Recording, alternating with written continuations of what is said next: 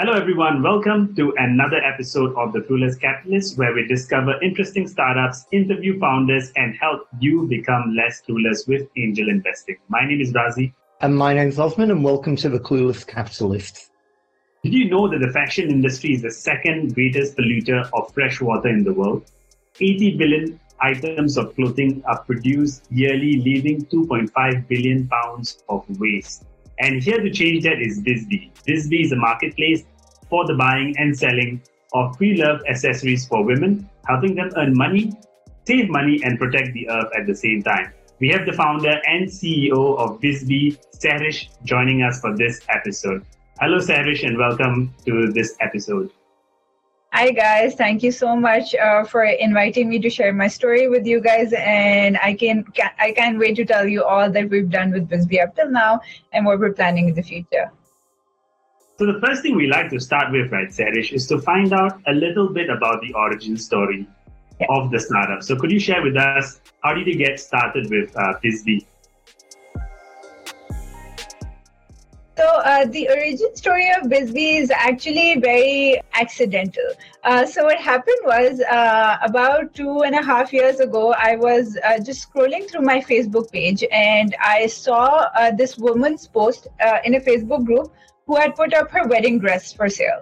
Now this was very well timed because this was right around the time that I was about to get married, and so I had my family throwing in like tons of money just for clothes uh, for my wedding. And so that idea made so much sense to me you know that i'd be saving more than like 70% of the cost of my dress so what i did was i opened up google and i started like searching for a platform where i could have a variety of pre-loved apparel you know housed under one platform but to my surprise there was none and that's primarily where the idea for BizB stemmed from, just to have a one platform access uh, for women who are looking for fashionable pre-loved apparel, um, you know, just uh, at, at the click of a button.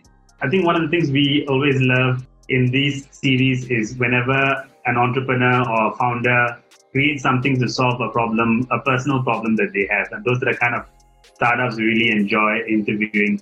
Thank you for sharing the origin story. I think now would be a good time for you to bring us to the pitch deck before we go into further questions. Perfect. In essence, BizB is basically a marketplace that we uh, built uh, to bridge the gap between fashion lovers by making their wardrobes virtual and accessible to each other. And by that, I mean that every household's wardrobe has excess clothes, right? And so our aim was to bring those clothes online and give uh, access to those clothes to women, fashion lovers all across Pakistan. Our uh, growth up till now has been absolutely exciting. By injecting a very small amount of money that we have up till now in marketing, we have seen a 550% year on year growth in terms of our revenue, 133% year on year average growth in terms of our users. Uh, and we're projecting to end this year at a GMV of uh, $210,000. And we're projecting to take our user base up to 20,000 users on the platform. So, uh, to the most exciting part, I'm not discounting at all all of the hard work my team put in uh, to make BizB what it is today, but there have been external circumstances uh, during this time period that have really aided in our growth. Uh, number one, post COVID, the second-hand market naturally blew up into a $62 billion industry, even surpassing the fast fashion market. And secondly, with the current economic crisis hitting Pakistan, we saw our highest quarter on quarter organic growth of 108%, making us realize that a circular economy has become more a need of the time than just a luxury. So we understood that the time and opportunity was now, and we're absolutely ready to take it heads on taking you to the core of the problem that we're actually looking to solve. Women, uh, on average in Pakistan right now, are spending more than $1,000 annually on clothing. And 50% of these clothes are rendered absolutely useless only after consuming them twice. So, taking this particular problem, what we've done is we've built a pioneering re-commerce platform in Pakistan where these women can buy and sell the used clothes and accessories, helping them earn money, save money, and most importantly, protect the earth one dress at a time by promoting sustainable fashion. So let me quickly take you through uh, the journey of a user when they come on board with BizB. From a seller perspective, all they have to do is list the product on our platform after downloading our app, and uh, they can list as many products as they want, absolutely free of cost. Once their product is sold, we get it shipped to our warehouse in Islamabad, where it uh, runs through a quick quality check uh, and then it is packaged in our branding and then shipped to the end buyer. And then we pay back the money to the seller online after keeping our 20% commission. So um, now, taking you through some of the USPs that we've developed in the time that we've been in the market, which keeps our customers coming back to us. Number one, we are paying very high attention on quality assurance. Hence, we've added another uh, excess step in the entire process of the product uh, going from the seller to the buyer. And that is one reason why people have uh, immense amount of faith on the platform and keep on coming back to us. And secondly, and most importantly, in a market like Pakistan, where secondhand fashion was something that was looked down upon a couple of years ago, we have positioned the branding in a way that we highlight the fashion element and the sustainability element of the idea more than the value for money aspect of it. So the women, once they buy from us, feel good about themselves. Because fashion, in essence, for women is a way for them to feel confident and it's a way for women to express themselves and their own unique personality. So that's what we've kind of um, taken in into our branding. So talking a bit about our business model, we charge a 20% commission on each transaction from the seller.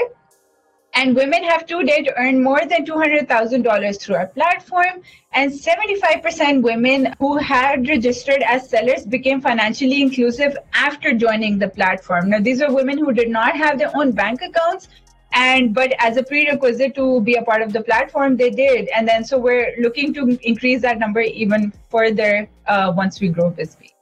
So, to the most exciting part of the business, our SAM right now in Pakistan is 20.5 million women, uh, which makes this a $1 billion absolutely untapped market, of which we're aimed to target 200,000 users in the first 18 months. Now, these are women between the age of 17 to 39 living in urban areas.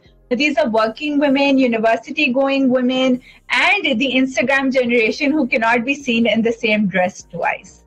Um, our CAC right now is a little below $2, and our lifetime value is $52. And our retention rate in terms of our buyers is as high as 68%. Now, uh, we've been able to achieve all of that through some growth hacks that we've unlocked in the time that we've been in the market. Number one, we've understood that we're mainly a community driven platform. So, what we're doing now is we're working on adding features which would convert our current customers into our brand ambassadors. And secondly, we're using influencer marketing, especially partnering with lifestyle and fashion influencers to influence a shift in how secondhand apparel is perceived in Pakistan. So our end goal is to complete the BizB sustainability circle. So right now, 74% of women who register as buyers turn into our sellers, and 58% of women who register as sellers turn into our buyers. So we're looking to uh, turn this percentage into 100% on both ends, just to create stickiness on the platform and just to keep our customers coming back to us.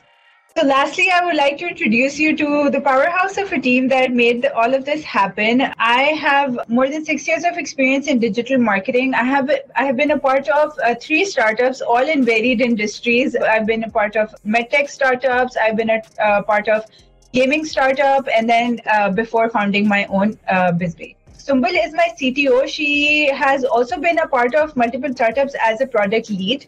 And uh, Asad is our lead operations. He has worked in the logistics sector for more than three years before joining BizB. And Mohammed Wasim is a co-founder of Codistan, uh, which is our tech and execution partner, and they've been in the market for well over eight years in Pakistan. So we're looking to raise an investment of $350,000 uh, to digitize 200,000 household wardrobes in Pakistan, holding the largest variety of pre-loved apparel in a single marketplace.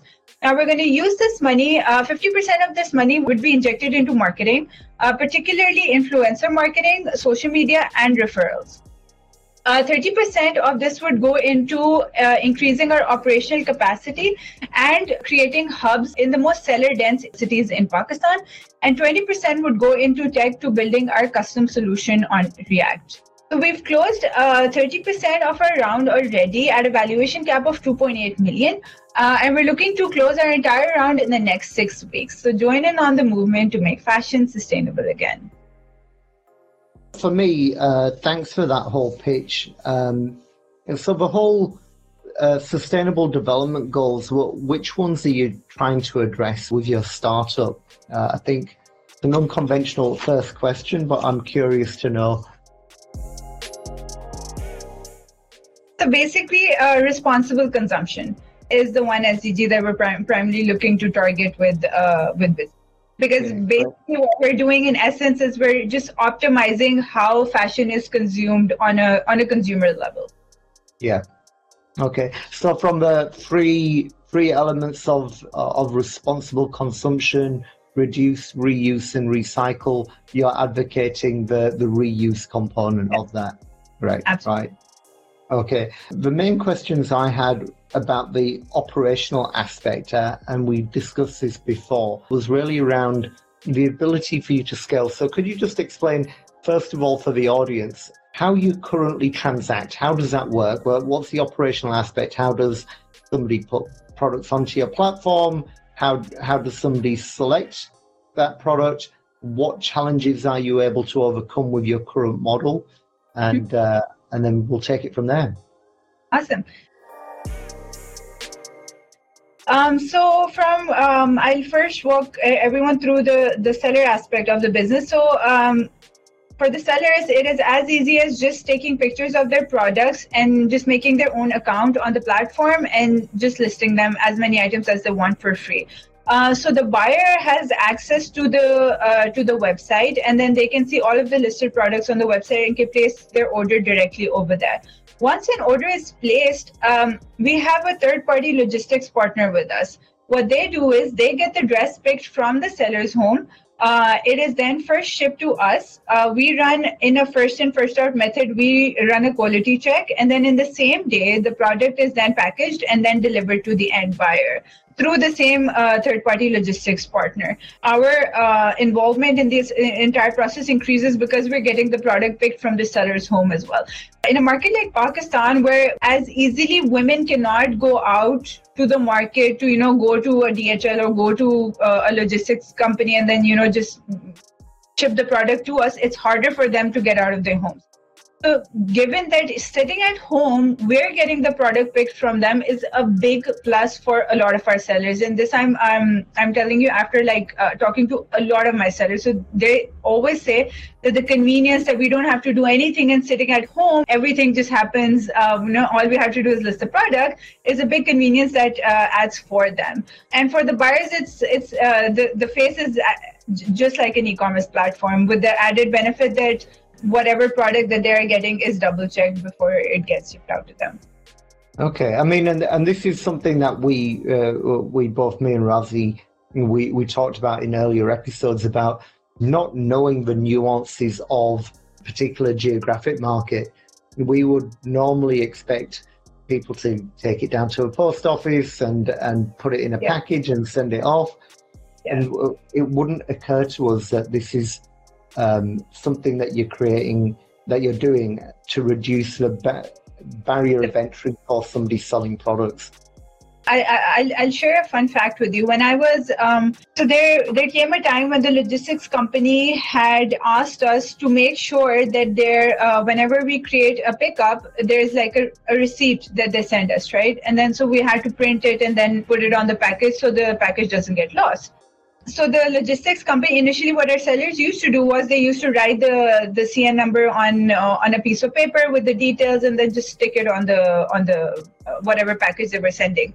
Um, but the logistics company said that you have to ask all of your sellers to print it and then put it on uh, the package. Otherwise we won't get the products picked even that created so much friction for the sellers where when they like they they started calling us up that you know we cannot go out. We'll have to ask my like someone to get it done for us. And then you know it would create a lot of hassle for us. And so we had to talk to the logistics company and say that you know please just manage for now and then we'll figure something out later yeah these problems are there. And then you have to from from a business perspective pivot given the the the demographic that you're working under to make sure that the process is as frictionless as possible for for your customer. Okay. Um, in terms of the quality checks that you do yeah. what does that consist of? What what exactly are you doing before you um, first of all before you receive a product uh, are you validating the picture and making sure that the, there aren't any noticeable problems on that before you take it? Or do you do the quality check only when it arrives in your warehouse? Um, so I'll be very honest, it is very difficult to uh, find any issues in a product in a picture. And then obviously there will be some sellers who would definitely hide whatever issue there is and then just send the good parts of the and it has happened to us few but it has. There are a lot of sellers if there's a damaged piece or if there's a minor damage in the entire you know maybe shoe or or a bag or something they would highlight it on the product page that you know the, and they would write it in the description as well but then you have all kinds of sellers, right? Um, so there is no way for us to validate it before it comes to us, but after it comes to us, the three things that we look at is no damage. So we thoroughly check the piece in case of any sorts of damage, uh, may it be a shoe or a, a dress. Uh, secondly, color making sure whatever description is mentioned in terms of color uh, of the product on the website that's there and it's not faded and then thirdly brand. So whatever brand is mentioned uh, just assuring that it is actually from that brand or you know if you know they're just lying. So these are the three main checkpoints for us uh, to validate the quality. And if that passes uh, because we're dealing with mostly mid-tier brands so the, the fact that it might be a fake brand is not an issue for us because the brands that we're dealing with do not have fake uh, counterparts in the market um, so, but so these are the main three uh, things that we look at before we package it and then ship it out to the end buyer. Right. Yeah, and that was going to be my my main question. And I think you've probably been asked this a few times. How do you ensure yeah. that you're not dealing with uh, fake brands? So, if somebody said, "Hey, I've got like an Armani jumper," yeah. or "I've got um, you know a Chanel bag," yeah. you would refuse to listen we do not list it. Even if we do we have a disclaimer whereby we do not we cannot validate whether it is uh, the real deal or not. In future what we might do is we might uh, the one thing that i've seen uh, Collective do uh, which is the biggest platform that deals only with luxury wear is that they ask for receipts and that's how they basically validate. Right now, we're, we're technically not even focused towards that uh, brand uh, layer. So we're mostly focused towards brands that are directed towards the masses and daily wear. Okay, uh, and that really makes sense. You you know you got a logistics firm to go pick up. Um, the, they'll do all the the labeling, and it comes to your warehouse where you validate and you check. The reason why I'm interested in tech-enabled startups is the ability to scale. Right, you, you, you spend a lot of time developing code and, and a platform, and you can scale when the volumes increase. Your platform can scale and support that, and you're not having to employ a, a huge raft of people to to follow that scale. Absolutely. So my question is, is really if you've got this facility where you're taking products in and you're validating them, there's a barrier here for scale. How are you going to overcome that? Let's say you're processing a million packages uh, yep. a day, right? Yep. Um, how would you be able to handle that type of volume? It's a good problem to have. Yeah. Uh, it actually is, yes. Uh, and uh, my answer to that is this problem has already arisen and it has already been dealt with uh, by other players in the market who are having like more, uh, uh, much more than a million transactions. The way to handle that is that the sellers are always concentrated in particular cities, naturally, um, because that's where the most buying power is, right? Uh, so what we're going to do is we're going to decentralize our operations and we're going to have uh, decentralized hubs in different cities. So without having to have a warehouse which is huge and we have like a huge inventory cost associated with it, we're going to have these small hubs whereby every hub would only be responsible for managing the orders of that particular city. So that would A, lessen and divide all of the volumes. And then B, we can, with the increase in volumes, we can keep on increasing the team. We won't have to do it exponentially.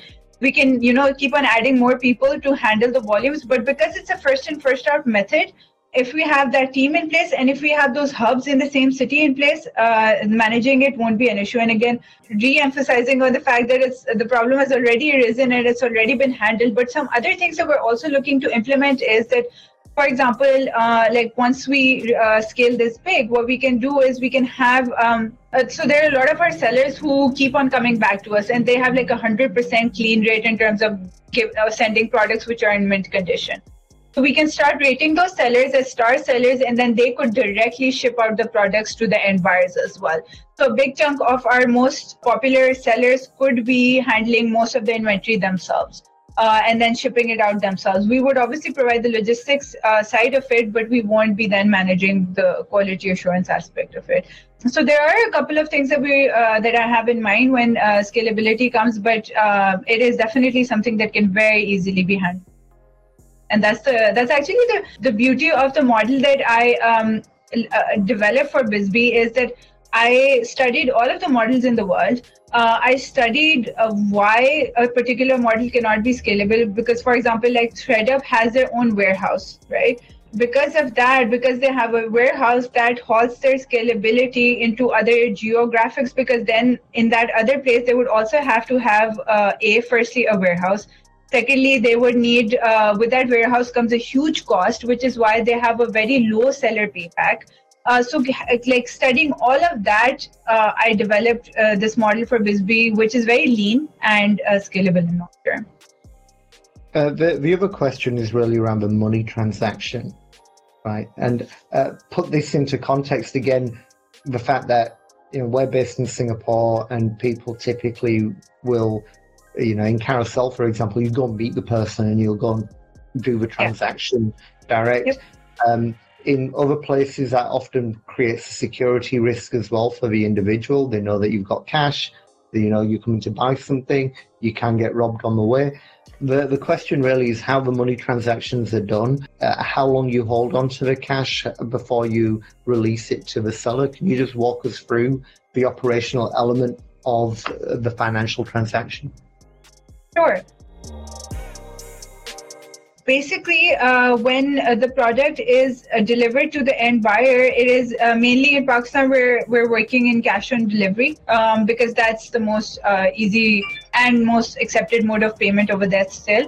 The payment then comes from the logistics company to us and then after delivery uh, two to three days later we then transfer the money online to the seller now, one other uh, aspect we'll be adding on in the next couple of months is that the sellers would be able to convert their money that they are going to in cash into credits as well. So we'll give them incentives to convert that into credits so that the, the cash remains within the company and then they would eventually end up rebuying from the platform. So it would be like a win-win situation for us. Um, so these are a couple of things that we're looking to incorporate right now. Okay, that's when I buy uh, something from the platform, right, as a buyer, or how soon the users of BizB expect to receive the goods that they have bought? Uh, it, it takes approximately something around five to seven days. Okay. And yeah. I want to hear about uh, competitors in, in Pakistan. Like, how does the competitive landscape look like for BizB? So we have a range of competitors. We have Secret Stash, which is primarily dealing in uh, luxury wear and luxury accessories actually more. Then we have uh, Khazane that's primarily dealing with export leftovers. And then we have a closet, which is basically a rental platform. It's, it's rent the runway model for Pakistan, but it only deals with bridals and party wear. And in terms of BizB, we have these small uh, Instagram pages that have started popping up, especially in the past one year.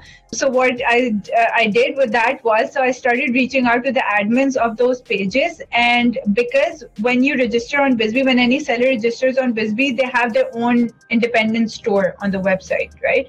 So what we've done is that we've gotten those small pages to come on our platform because we have uh, we have a very active audience so our turnover time is really low when, once a product product is listed on the website. So what we've done is we've gotten those pages onboarded with us. Uh, so in this particular uh, where where BizB is, uh, Facebook groups uh, are another competitor that we have. Uh, other than that, yeah. So these are the the small Instagram pages that are there on the on Instagram.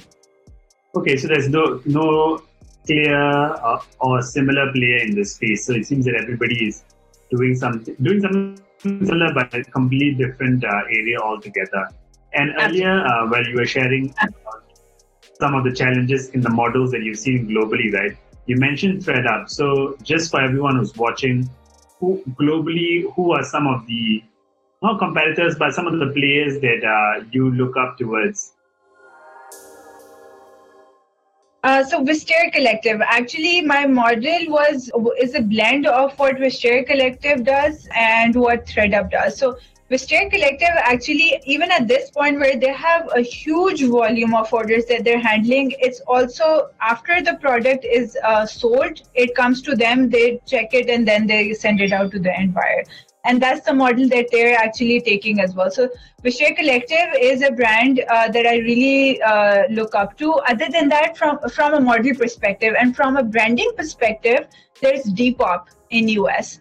So th- that is one player that I I love how they've taken the entire concept forward.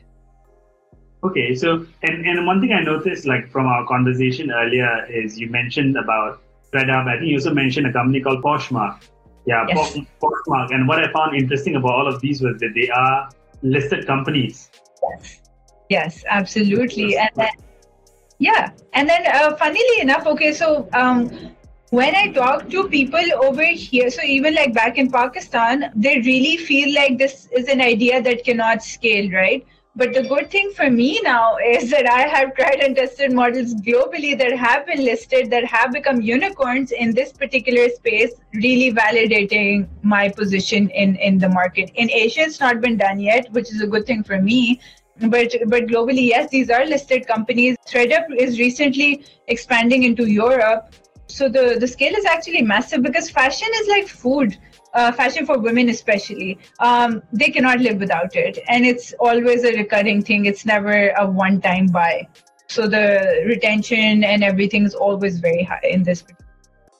I appreciate i appreciate the work that uh, those platforms are doing and what you are doing because if you read um, one of the things i i encountered being in the marketing and the e-commerce space is how there was this big phenomenon of people or influencers you know buying uh, outfits, taking a picture with it for the outfit of the day, and then afterwards returning it and saying, "Hey, it didn't, it didn't fit me well," you know, because there are free returns, and that was creating a lot of uh, waste, a lot of uh, waste, wastage in terms of just moving the things around, and wastage in terms of the product as well.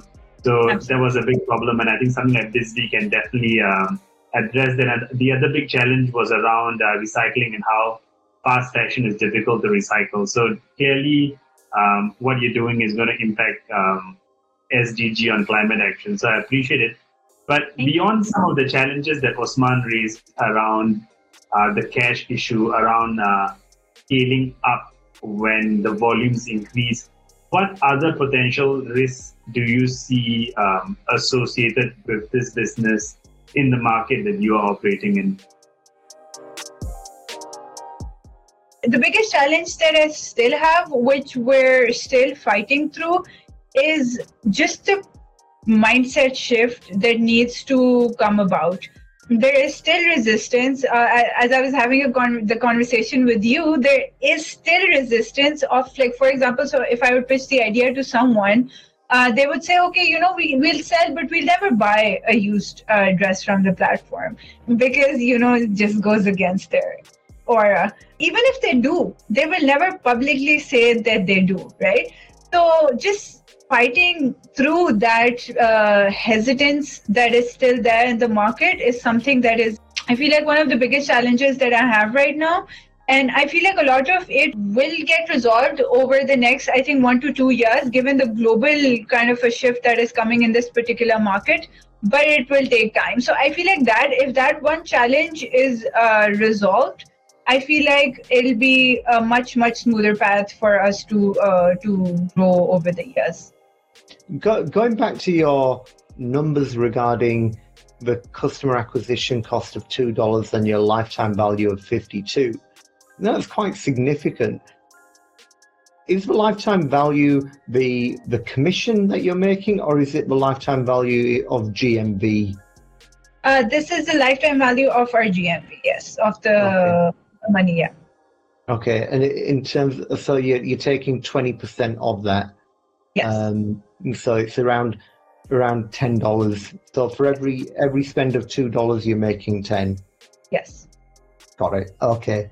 Uh, it's what it's, I just wanted to clarify um, because sometimes we we get focused on GMV and we forget yeah. what the actual take rate is for that. Yeah. Okay.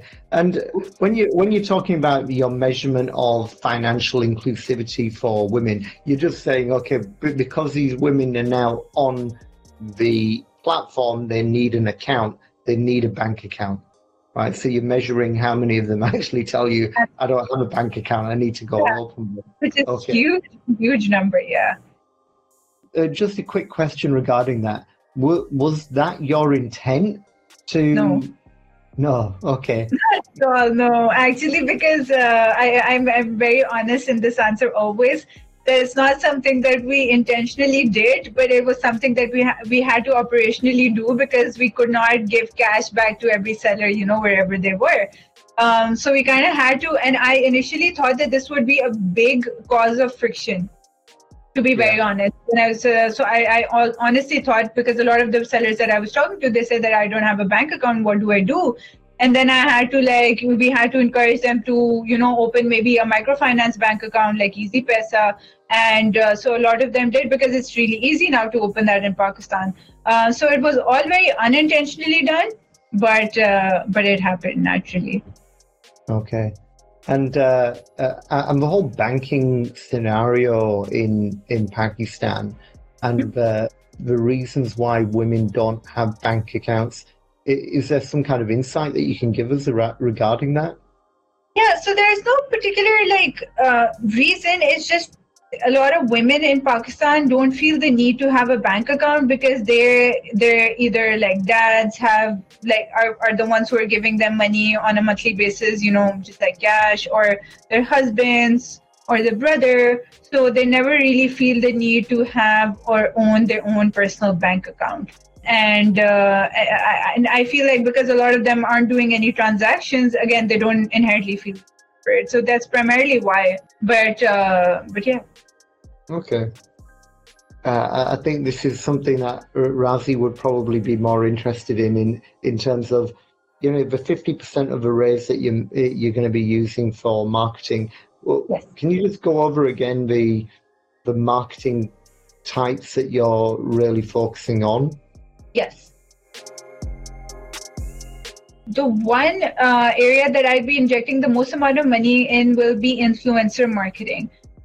The reason for that being that helps me in three regards actually. A, in strengthening my brand perception in the market because then, you know, I'm like the BizB is the hot brand that all the big influencers are talking about. Uh, yeah. Secondly, in terms of a return on investment, whenever I have partnered with influencers, I have seen an exponential growth in terms of my, in not only my uh, sales, but my inventory as well. Uh, there was one influencer that I partnered with and she uh, in a matter of two days earned more than six and a half lakh pakistani rupees uh, through the platform. She sold about i think 120 dresses in a matter of 48 hours. Um, so always the returns are massive when we partner with these influencers. And uh, thirdly uh, as i was talking the, just fighting the perception that secondhand has in pakistan you know so just making it the cool and trendy thing to do and secondly, we would be injecting money into social media marketing, which we're already doing, where we've built the brand on digital. We're planning to expand on digital. And then, um, thirdly, uh, we'd be also looking into uh, using referral marketing. So we'd be uh, offering incentives to our buyers to convert into our sellers and vice versa to complete the sustainability circle that I was talking about to, to increase our retention rate even. So these are the three main areas that we're looking to inject heavily money in. And then influencer marketing is the most expensive part out of all three of these. So a major chunk of money would be going. Okay. Yeah, I mean, when I look at the, the breakdown, right, it's like 50% of the 350,000 raise is going to be used on the marketing aspect. And when I look at the HR, HR was looking at more operations, scaling yeah. up the operations. Yeah. So I was wondering, would it also make sense to hire like an in-house marketing team within the operations, or and I, and I would think like for a business like BizB, customer success would be something uh, that's really important. So you, would be looking at uh, hiring more people in those areas because the thing is when you spend so much money on marketing, you're going to spend $175,000, and if the customer acquisition cost was $2, you'll be ideally acquiring 87,500 extra users, uh, which is a lot. You probably then have to struggle with uh, operations, customer complaints, and those are some of the aspects where maybe you should be considering to put the money. Just want to hear your thoughts around that. Yeah. No, absolutely. Uh, because even with the current volumes, I feel like uh, the major chunk of our, our employees are in customer service because a major chunk of the entire business is automated.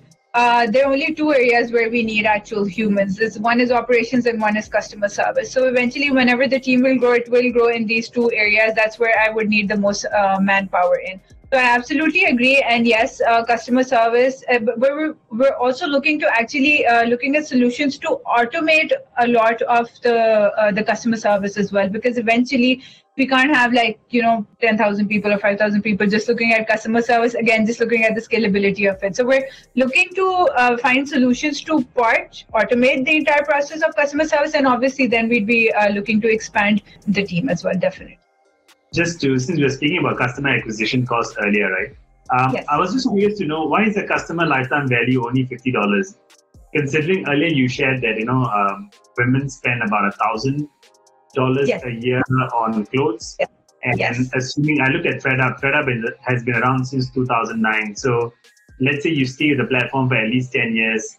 I would assume that the customer lifetime value would be a lot longer. Maybe if someone stays for five years, fifty dollars a year. Yes. Customer lifetime value should be two fifty or even five hundred dollars. Just curious to know why customer lifetime value so small. I agree. Uh, so uh, for now, uh, given that we are, our scale is not as massive as what ThredUp is, the lifetime value increases once the amount of inventory on the website increases, right? So once we're gonna have an inventory like what ThredUp has on their platform, our each customer will have a larger variety of clothes to choose from and then obviously their um, their entire order size and basket sizes would start increasing. So most definitely once we start scaling our lifetime value would be much much more than where it is right for sure. Continuing on the numbers right? So you mentioned that BizB takes a 20% commission yes. on on the gmv right? Yes. So for this year, the GMV you are you are projecting it to be two hundred thousand for $250,000? Uh, yes. Uh, we are projecting to close somewhere between 220 to 250. The 250,000 there be how much? There be 50,000? 20% of that. How much there, Osman? 20% of 250,000. 20% of 250 is 50,000, right? 50,000, right? So, what would you be doing, or what can you possibly do, like to increase? I believe you can't increase the commissions that margin, 20% margin probably has to remain. Uh, are you going to be looking to launch your own, um, I don't know, your own fashion brand within BizB? Or how do you, how does a business like this is a clueless question. So how like, how does a business like this um, make more money? Do you create your own fashion brand and say, hey, look, this is being sold alongside all of the uh, pre-love items? Or how, how does it work? Or do you enter more um, verticals beyond just pre-love women's accessories and clothes? Uh, so there are multiple answers to this question. Number one, yes, we will definitely be opening up the verticals more, but uh, we stay within the umbrella of lifestyle and fashion. So maybe opening up, um, opening it up to home accessories, home linens, etc., curtains, uh, because they also have women don't know what to do, you know, to turn over their like change their curtains more often, or you know, because you have they have to eventually every time buy new ones. Um, in terms of our um, uh, a, a, second source of revenue that we're look we're, we'd be opening in the next six months actually is that I talked about the fact that every seller that registers on the platform has their own store, right? Uh, so we'd be charging them extra, maybe like five percent, uh, to uh, list their stores on the homepage because that would give them more uh, access to new customers and obviously it would give them more mileage in terms of selling their items faster. So, in uh, that is one other revenue stream that we're looking to open. A third one that we're actually looking uh, considering as well is that we can have uh, an, a, a, feature added in whereby we can partner with um, a dry cleaning partner and then the buyer would have the option to pay for example say 150 rupees or 200 more and then we could have a partnership like the logistics company with the dry cleaning company and offer that as a service as well. So that would add another stream of revenue. Other than that uh, we're looking to open our b2b vertical as well. So right now we're technically c2c right uh, so we'd be partnering with big fashion brands and then, you know, uh, partnering with them in a way fr- from a CSR perspective for them and for us from a business perspective, because then we'd be getting a huge amount of inventory turnover from these brands uh, going into our platform. I would never open up a brand under BizB. Like we'd never manufacture clothes because in essence it would ruin what we do. But there is uh, something else that we're looking to introduce after one year because uh, that's a newer concept for Pakistan. Uh, recycling is a newer concept for Pakistan. So, like moving beyond that, uh, there is a concept called upcycling, which is basically reusing old piece of like, for example, I'm wearing this shirt, I'm bored of it. So what I can do is I can, you know, maybe change the color or upcycle it into something that's new. I can turn this into a bag or anything, right? So upcycling is a newer concept that's uh, that's very famous in the European market right now. So that is another vertical that I'm looking to introduce for which we can uh, charge a higher percentage eventually, and even charge the buyers a service fee just to get the product upcycled for them. So yeah, there are some things that we have uh, in the pipeline, which we'd uh, would use to expand um, before we go into newer markets. Yeah, I mean that's that's positive to hear because then there are so many other ways that you're going to be growing the revenue beyond just that twenty percent uh, yes. commission on the uh, on the GMV. Absolutely. Just in terms of well, what does success look like for you? Um, where where do you hope to to to get to, and and what does that look like?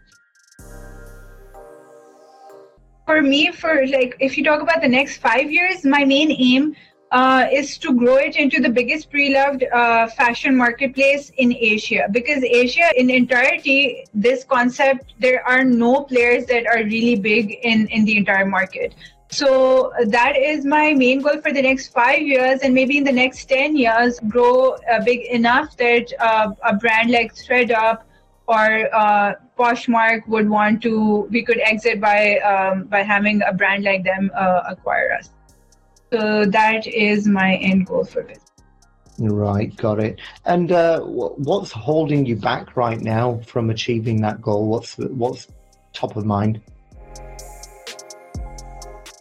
I've gone very slow and steady with BizB, to be very honest. I've uh, spent two years literally pivoting a million times just to figure out the perfect path for us to grow the business. Uh, and I feel at this point in time, the reason that I started to uh, looking to fundraise was that that that I've figured that path out for us. Now the only thing that is holding us back is the fuel to kind of like really hyper grow in the market. So I don't want to grow at the same pace that I'm growing right now. We really want to just inject capital and fuel ourselves enough that by the end of the year, our name becomes synonymous with secondhand buying in Pakistan. Just like for example, in, in Pakistan, when you when we take a cab, we don't say, you know, like call a taxi or a cab. We say call a Careem or an Uber. Just like in Singapore, we say call a Grab. So we want to become that for secondhand fashion in Pakistan. Okay. And, and ju- just to clarify for the audience as well, when you say hyper growth and you want to be the leading player, do you have a dollar value in mind in terms of revenue that would uh, that would say, okay, we've achieved that goal. That was my goal. That's where I wanted to get to. So I'll be very honest. From a founder's perspective, for me, my always my from get go, my focus has always been on the number of users that I have I have never taken the discount route. I've never taken a cash flow positive route that, you know, I'm going into losses and acquiring customers. Uh, but I do have a very high focus on on my on the number of users that I have on the platform. So for me, for maybe if you're talking just about the next 12 uh, to 15 uh, months, my end goal is to grow the user base from 20,000 users into 200,000 users that I have on the platform. So that is the one goal that I'm looking in short term and then obviously long term it's I, I, honestly feel like this is this is a kind of a market which which is limitless because fashion never dies. Fa- fashion always evolves into something new but it's always there. So we're going to keep on evolving with it. Just, just using your numbers from before if if you've got 200,000 users uh, on the platform and that's your target and if you're looking at a lifetime value of $52, you're looking at around 10 million uh, dollars of GMV per annum. Uh, per, per that would be for uh, 18 months actually. This right. would be uh, yeah, this would be a GMV projection for 18 months. Okay, so a, a GMV of around around half a million a month in GMV. Yes. Okay. That's uh, quite quite a significant number, right? And and if you're looking at a twenty percent of that, that's uh, what 100 100,000, right? Yeah. Um, yeah. Okay. That's, By the end of uh, actually, we're looking to uh, increase our order count to uh, 56,000 orders. And so, again uh, i understand where where it seems like it's it's going to move very fast or we feel like it's going to move very fast but there i have i uh, data and data points and and things that we've already tried and tested to support uh, the fact that i know uh, if this amount of money is injected this amount of growth uh, is is sure to happen and then because the, the maximum amount of growth I know for a fact will be in the next 12 months as well, because that is when the market is absolutely new to the idea. Um, so they'll be the most receptive towards it as well. So the maximum amount of customers that we will acquire will be in the next 12 to 18 months. What is the current valuation of BizB? So we're currently uh, valued at a 2.8 million post money valuation cap, and we're we're uh, raising our safe round and that is $350,000 and you've already raised 250,000 out of the 350,000 if I'm correct. Uh, we have a commitment, a commitment of 150,000 already. 100,000 commitment is uh, to come uh, in the next one two weeks, and yes, then uh, we would be left with 100,000. Okay, so that's yeah. Uh, quite far ahead in the uh, fundraising journey. And one of the questions that all angel investors like to ask is what is the minimum ticket for them to get in on this round? Uh, so the minimum ticket that I'm looking to for uh, now in this part of the round uh, is approximately fifteen to twenty thousand dollars minimum. Yeah. And earlier you mentioned uh, an acquisition by ThredUp or Poshmark. Yes. So one of the other things that uh, angel investors like to ask is like, what is the potential uh, exit, right? ThredUp actually became a unicorn just last year. Um, and Poshmark is just on the verge of becoming a unicorn, actually. So these both these platforms are valued obviously very high. And then I'm actually I went to the US for uh, an exchange program, and I actually met the founder of Poshmark over there. So I'm very closely linked with him, and I'm developing that relationship with him as well in case uh, you know there is any partnerships that we can look into uh, in terms of the Asian market and then obviously in long term i'm developing that relationship so that uh, once i'm looking for that exit strategy i have that network in place to to make it all happen I think that's good. That's good to hear. I always like it when uh, founders are already uh, in touch with similar players or someone who's already leading in the space, and that makes it really interesting for for me as an angel investor to know that this founder has already done the homework. It's already preparing for what they hope to achieve in the future. So it's very positive to hear. So, ju- just out of clarification, where are you incorporated? Are you incorporated in Pakistan, Singapore, Delaware? We are incorporated. Our uh, OPCO is in Pakistan. Uh, we are currently in the process of incorporating our holdco in Singapore. Um, right. Yeah, and that process would be completed by the end of this month. Brilliant. All right. When are you closing your round? Uh, and we're looking to close around in the next six weeks, actually, for the mid of December, actually.